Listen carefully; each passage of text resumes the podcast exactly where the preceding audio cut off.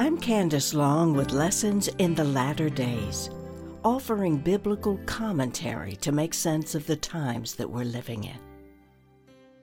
As many of you know, if you've listened to this series for any length of time, I am a follower of Jesus for over 50 years who is Torah observant. That means that I honor the Sabbath and study the Torah each week according to what's called the Parashat which are weekly Torah readings that take us through the first five books of Moses every year, according to God's calendar. That's the Hebrew one, not our Roman calendar. Now, the purpose of reading the Torah every year is to imprint everything that God gave Moses to pass down to his children into our beings. Now, by doing so, and learning about God's appointed times and seasons, we actually rehearse everything that we will go through on our way through the wilderness of life to the kingdom. This is God's training ground. So, right now, in the middle of October 2021, we're in the middle of Cheshvan, the second month of the Hebrew year. And you might say, well, who cares? It's just another day. But it's not just another day. This is the very time, almost 4,500 years ago, when the flood began. The time when God had had enough and washed every living creature off the planet except for Noah, his family, and a boat full of animals. Now, the story of Noah is critically important to this Lessons in the Latter Days series because it tells us everything we need to learn if in fact we are living in the very end of days, which I believe we are. You recall that Jesus said in Matthew 24 and Luke 17, As were the days of Noah, so it will be the coming of the Son of Man. Jesus was telling his followers that the signs and markers that will set apart the very end of days when he comes to rule the earth will be just like the patterns and signs that we see in the days that Noah lived. And that's what we're going to do. Today begins a short series called The Days of Noah. There's so much to unpack during his timetable that relates to now. Here are seven things that we're going to explore in the next few episodes. Number one, we're going to look at the timetable itself. Does Noah's day give us clues about how long we have until the day of the Lord, which is the second time that God pours out his wrath on all of mankind? Number two, we'll look at the corruption during Noah's day. What made the culture so evil that the Lord had to obliterate everything? We'll look at the godless culture that Noah lived in. When did he feel the call to stand up and confront it? This one point is what's going on right now as many Americans are standing toe to toe against an oppressive government. Fighting vaccine mandates and critical race theory in the classrooms, and the deluge of gender confused masses whose presence threatens the values that we're trying to pass down to our children. So, how long is this period to last? Are there insights that can help us today in how Noah confronted his culture? Number four, we'll look at Noah and his family more closely and look for biblical reasons why only eight people were saved from the flood. Does that relate to now? Are the number of people who will be taken at the resurrection, or what Christians call the rapture, be fewer in number than everyone thinks? And if so, what are the dangers that would threaten so many people to be left behind? And most importantly, how can we make sure that we're part of the remnant that survives? Number five, we'll also look at how God let Noah know when it was time to pull away from the masses. What precipitated his time of separation? And are we there yet? And if that call from God came for us to separate from others, would we even know what to do and what that would look like? Number six, we'll look for insight into what it means to build an ark for your family's survival. And equally as important, what do we do to protect our bunkers if hundreds of thousands of people stormed our places of refuge, attempted to break in and take what we've stored up? And finally, we'll look at the faithfulness of God. How the Father prepared and protected Noah through every step of his journey, even planting important seeds of wisdom during the generations that came before him. So let's begin. Now, if you're depending only on the book of Genesis for information about the days of Noah, you will only find five chapters Genesis 6 through 10. But I'm also going to incorporate information from other books of antiquity to fill out sections of Noah's backstory. And I'll list these resources for you in the description notes to this episode on my podcast page at candicelong.com. For this series, here are some of the key resources I have consulted. The ancient book of Jasher, which was a highly regarded history of our patriarchs, and it's mentioned in the books of Joshua, 2 Samuel, and 2 Timothy. The lost book of Enoch, who was Noah's great grandfather. The Antiquities of the Jews by the first century Jewish historian Flavius Josephus as well as my own Torah lessons with Rabbi Michael Washer from the Lev Zion Messianic Congregation in El Paso, Texas, of which I'm a member. Rabbi always brings us deeper perspectives from our early Jewish forefathers who lived and breathed Torah. So let's start today with some overall things about Noah that I think you'll find very interesting. It has always been general consensus among our forefathers that the reason for the flood was not just to destroy people, but as a critical preparatory picture for the day of the Lord. As we've discussed many times before in this series, God teaches through pictures that have multiple layers of meaning. I also want to remind you of a very Jewish doctrinal perspective that's found in Ecclesiastes 1 9. It says, What has been is what will be, and what has been done is what will be done. The Lord repeats this understanding in chapter 3. That which is already has been, and that which is to be already has been and God seeks what has been driven away. You see, the day of the Lord, or the day that is all Sabbath, has been in the Father's mind since Genesis. And everything in Scripture leads us to be able to enter that kingdom. Noah's flood was a prescient narrative that prepares us for this very time that we're living in now. And what God wants us to do is to examine the Tavnit, or the picture of Noah, enduring the preparatory warnings, the events leading up to the flood, and the flood itself. And let those pictures speak to us and teach us what we are about to face in the near future. This is God's way, an event that happened in the past which prepares us in how to walk with God and under His protection through the darkest of times into the kingdom. Let's look at Noah's name, our lead character in this narrative. It isn't really Noah, it is Noach, N O A C H, which means rest. His name is a picture for the day of the Lord, the day that is all rest, which occurs simultaneously at the same time when all hell breaks loose on earth and God's wrath cleanses the ground by destroying every living thing that is mounted up in rebellion and defiance against Him. Now, I'm going to use the pronunciation Noah because I can't say Noah real well. So, Noah's name also means comfort. Rashi, the well known 11th century rabbi, wrote that Noah will ease off of us the toil of our hands. Interestingly, until Noah came, people had no agricultural instruments.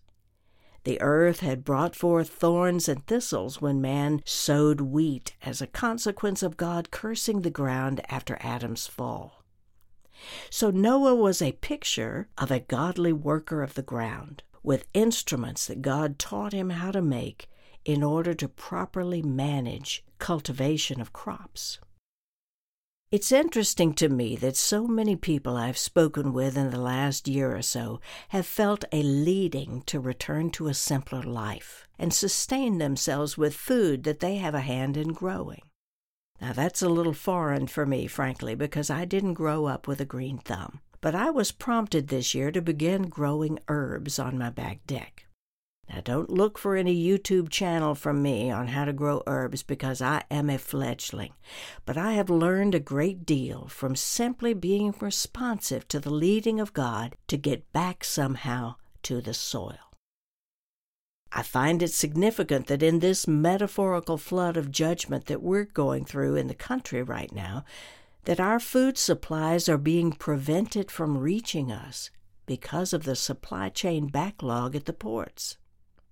It's as if the Lord is saying, I am removing the easy supply of things that you need to survive. You have depended on others to do your work long enough.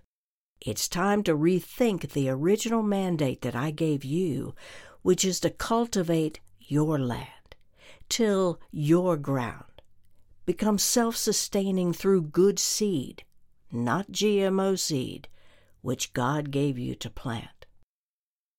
Let's look at Noah's birth. Jasher tells us that Noah was born at, quote, the revolution of the year in 1056 after creation.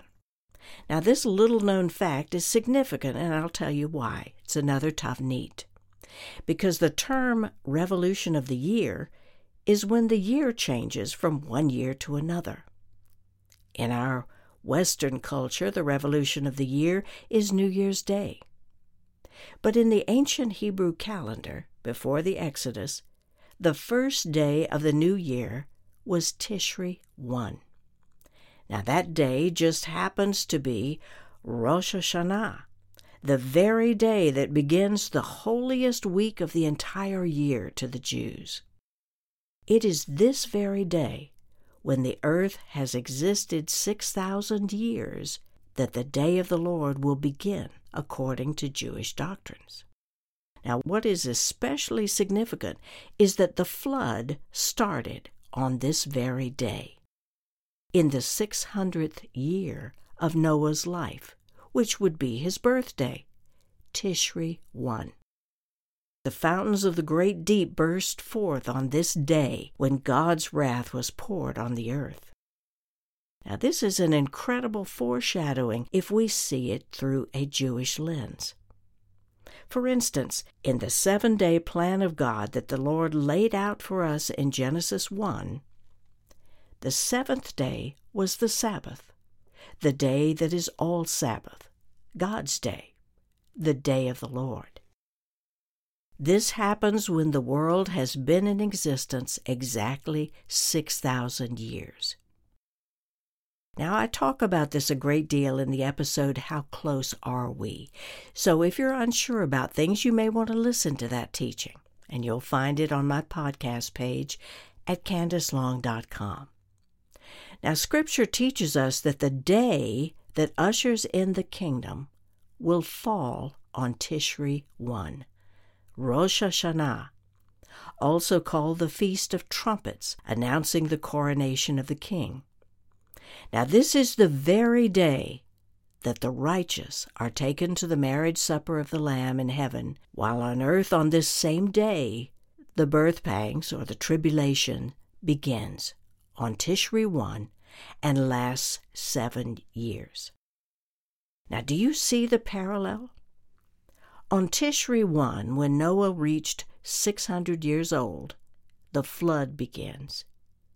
The sages believe that this is a picture, a tavnit, referring to the 6,000 years that the world will reach when God destroys it a second time. not with water, but this time by fire, which ushers in the birth pangs before Messiah comes to set up his kingdom on earth. So the 600th year of Noah is a Tavnit for the 6,000th year since creation. And we will be like Noah and find true rest. We will be preserved safe while unbelievable wrath is poured out on the earth at the same time. Now, did Noah have any warning about all this? Absolutely. The flood was not something that just came up in Noah's life, just like the concept of the day of the Lord is not foreign to us. We know it's coming. We know that the righteous will be suddenly snatched up and saved right before the wrath of God is poured out on everyone else left in the world. We have all grown up knowing about that day, the day of judgment. In the same way, Noah grew up hearing about the flood from his great grandfather Enoch, as well as his grandfather Methuselah. Noah was alive and well during the time before Enoch was taken up to heaven. He witnessed firsthand the thousands and thousands of godly leaders who followed Enoch and sought out his wisdom before he was taken from them. Let me read you how Jasher describes Enoch's sudden departure from earth, which is a tavnit for our sudden resurrection when the trumpet blows. Now, because our spiritual ancestors lived so long, their lives overlapped with one another. For instance, when Adam died, Enoch had been ruling for 243 years. They knew each other. In fact, Enoch was spiritually mentored by Adam. So after Adam's death, Jasher writes this Enoch resolved to separate himself from the sons of men and to secrete himself in order to serve the Lord. He kept away from the sons of men for three days, and then went to them for one day. And he did in this manner for many years. And afterward he appeared to his people one day out of seven. And after that, once in a month. And then once in a year until all the kings, the princes, and sons of men looked for him and desired again to see the face of Enoch and to hear his word, but they could not. As all of the sons of men were greatly afraid of Enoch, and they feared to approach him on account of the godlike awe that was seated upon his countenance. Now, these people that Enoch pulled away from were the children of God. They were not the evil lineage of Cain. But this was before they fell away. So God led Enoch to first pull away from the people and spend time with him. And then he was told to return to pour out what he had been taught before God took him to heaven. Now Jasher continues writing this Enoch was teaching them the ways of God. And behold, an angel of the Lord then called to Enoch from heaven and wished to bring him up to heaven to make him rule there over the sons of God. Now, these are angels, as he has ruled over the sons of men upon earth. So Enoch gathered his people, and he gave them divine instructions, and said, I have been required to ascend into heaven. And as he taught them, they lifted up their eyes, and the likeness of a great horse descended from heaven, and the horse paced in the air and stood before Enoch. And he proclaimed, Where is the man who delights to know the ways of the Lord his God? Let him come this day to Enoch before he is taken from us. Eight hundred thousand men came to him. God prepared his people over many generations to let them know that a flood was coming. I want you to be very careful to listen to those leaders whose teachings about the end of days resonate with you. God has given certain ones insight and wisdom to alert others that our window of time on earth is closing. Let me give you a brief overview of the ones that God chose to pass on his ways and warn others before the flood. After Adam, Seth began to rule. The next key leader after that was Canaan, just 365 years after creation. Now Jasher wrote that Canaan was a very wise man and had understanding in all wisdom, and with his wisdom he ruled over spirits and demons. And Canaan knew by his wisdom that God would destroy the sons of men for having sinned upon earth, and that the Lord would in the latter days bring upon them the waters of the flood. And in those days Canaan wrote upon tablets of stone what was to take place. This warning from Canaan was over a thousand years before the flood came. After Canaan came Mahalaleel, and then Jared, our sixth ancestor, who was Enoch's father. And it was during Jared's time when the Watchers came to earth. They intermarried with women and birthed the hybrid race that we know as the Nephilim. Now, almost all mankind fell away during his time.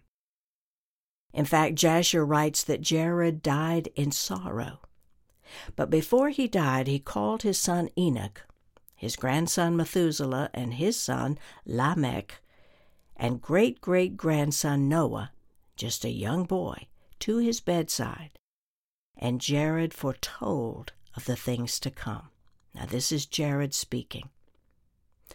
O my sons, God will take you to a strange land, and you never shall again return to behold with your eyes this garden and this holy mountain. Therefore, set your hearts on your own selves, and keep the commandment of God which is with you. Unto him of you who shall be left, shall the word of God come. And when he goes out of this land, he shall take with him the body of our father Adam, and shall lay it in the middle of the earth, the place in which salvation shall be wrought. Then Noah said unto Jared, Who is he of us that shall be left? And Jared answered, You are he, Noah, and your son Shem, who shall come out of your loins he it is who shall lay the body of our father Adam in the middle of the earth. Now, we'll pick up Noah's story in the next episode, but just understand how very important you and I are to influence this generation before the day of the Lord.